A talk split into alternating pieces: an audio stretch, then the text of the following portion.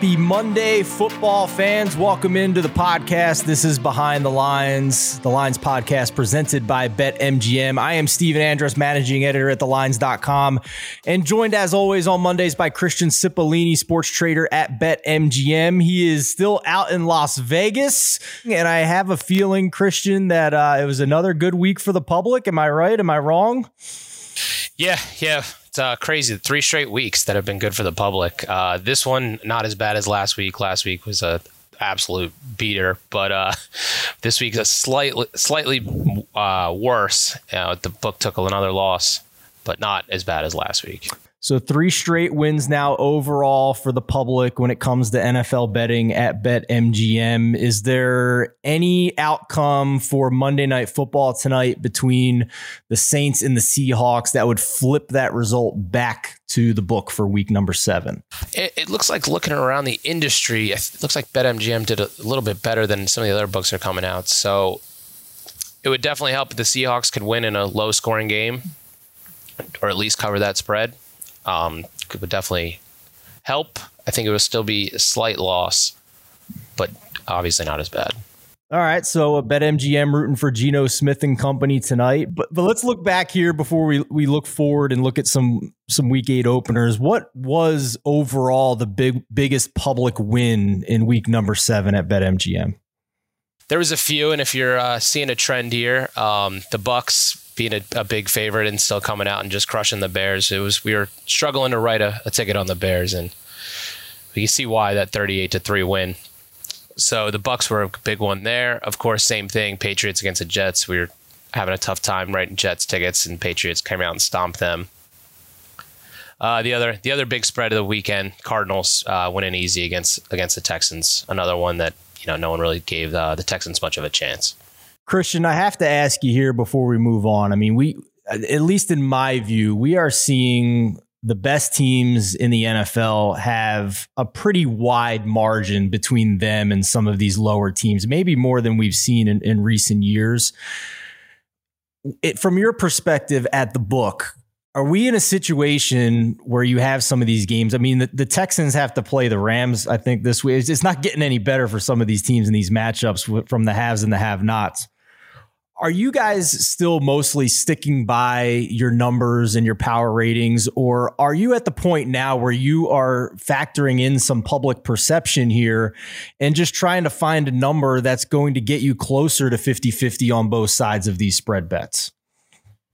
Yeah, those are the kind of questions that start coming up when you have three straight losing weeks. You know, you have to start changing your process. But, uh, you know, we're going to kind of stick to where we're at and just you know, hopefully water usually finds its level and uh, these will come back. We've had a few weeks in a row where the favorites have just kind of run away with these games. Um, you know, just kind of kind of hope that doesn't doesn't continue.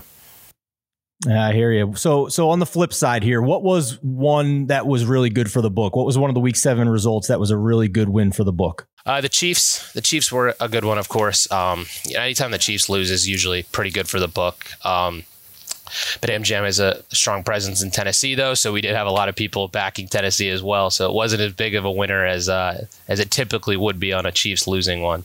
Another good one was the Bengals also as well, uh, beating the Ravens. The Ravens, you know, have looked red hot, and uh, not a lot of people thought the Bengals were going to come in there and win. Yeah, I hear you. And let's talk briefly here about the Chiefs before we move on to our week eight openers now. I'm I'm sitting here looking at my BetMGM app and I now see the Chiefs behind one, two, three, four, five, six, seven, eight teams. They are the ninth choice on the board now in BetMGM Super Bowl futures. So clearly, you guys have downgraded them a bit. And in my estimation, pretty significantly here to be the ninth choice on the board now. You know, I, I guess this might be an obvious question, but you guys now have to factor in results now with these Chiefs, right? This isn't just, you know, close your eyes and and hope that they're going to be the the same team that we've seen in recent years now, right? Yeah, we're we're decently into the season at this point. You know, we've we've kind of seen what some of these teams are, and at this point, the Chiefs don't look like it. They uh they continue to struggle. The defense looks bad, and you know the, offense is supposed to carry them here. And three points last week. You know, I know Mahomes, you know, getting injured doesn't help that, but still, it's not a team you expect to put up three points. And this is how they've looked. At, at this point, you're beginning to wonder: is this just who this team is? Yeah, as as of uh, a few weeks ago, I we you know get the the weekly emails from BetMGM, and I think you guys had the second most handle on the Kansas City Chiefs to win the Super Bowl at about 10%. Wasn't one of your top three liabilities, but uh, we have a question from my coworker, Mo Nuwwarah, our senior writer. He wants to know, as a Kansas City Chiefs fan, uh, how many golden rocket ship cars have you now purchased on these Chiefs futures that are not going to cash for this year? yeah, there were. Um, it's funny. Right after the Super Bowl ends, we just take bets and bets and bets on the the Bucs and the Chiefs. You know, the last two teams that were in there. So coming in pre preseason, uh, the Chiefs were were one of our top losers, but some of these teams like the Cardinals start taking bets and and uh, and the Bucs of course. Well, the Bucs of course kept taking bets, but some of these teams, the Rams, that come up and kind of the Packers as well, looking good. You know, people just start to pile in on them. Their odds are a little bit uh, a bit bit better for the customer than the Chiefs were, and the Chiefs don't look good. So, so yeah. Yeah, so Bills, Bucs, Rams, Cardinals, Ravens, Cowboys, Packers, Titans, all ahead of the Chiefs now on the BetMGM Super Bowl futures. We're going to take a short break here and get into Week Eight openers with Christian Cipollini. Uh, but before we do, here is a special offer from BetMGM. Bet basketball, baseball, or hockey with a risk free bet up to $600 at BetMGM. Sign up and use bonus code The Lines, and you're on your way with the king of sportsbooks. Get the BetMGM app today and use promo code The Lines to make a risk free bet up to $600. This is a new customer offer. Paid in free bets. Visit BetMGM.com for terms and conditions. 21 years or older to wager Colorado, Indiana, Iowa, Michigan, New Jersey, Nevada, Pennsylvania, Tennessee, Virginia, or West Virginia only. Excludes Michigan disassociated persons. Please gamble responsibly. Gambling problem. Call 1 800 522 4700 in Colorado, Nevada, and Virginia. 1 800 270 7117 for confidential help in Michigan. 1 800 Gambler in New Jersey, Pennsylvania, and West Virginia, and 1 800 Bets Off in Iowa. In Tennessee, call or text the red line at 800 889 9789. If you or someone you know has a gambling problem and wants help, call 1 800 9 with it in Indiana. Promotional offer not available in Nevada. All right, Stephen Andress back with Christian Cipollini, sports trader at BetMGM. And Christian, let's run through the week eight openers over at BetMGM, starting with the Thursday night kickoff. Yeah, Thursday night should be a good one, actually. Two of these teams we were just talking about, Cardinals and Packers. Uh, Cardinals open up as three and a half point favorites on the road. Pretty high total at 53 and a half. All right, Christian, how about those 1 p.m. kickoff openers on the East Coast for, for week eight?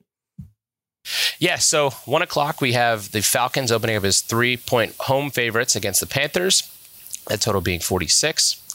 The Buffalo Bills open up as 13 and a half point favorites at home against the Dolphins, that total 48.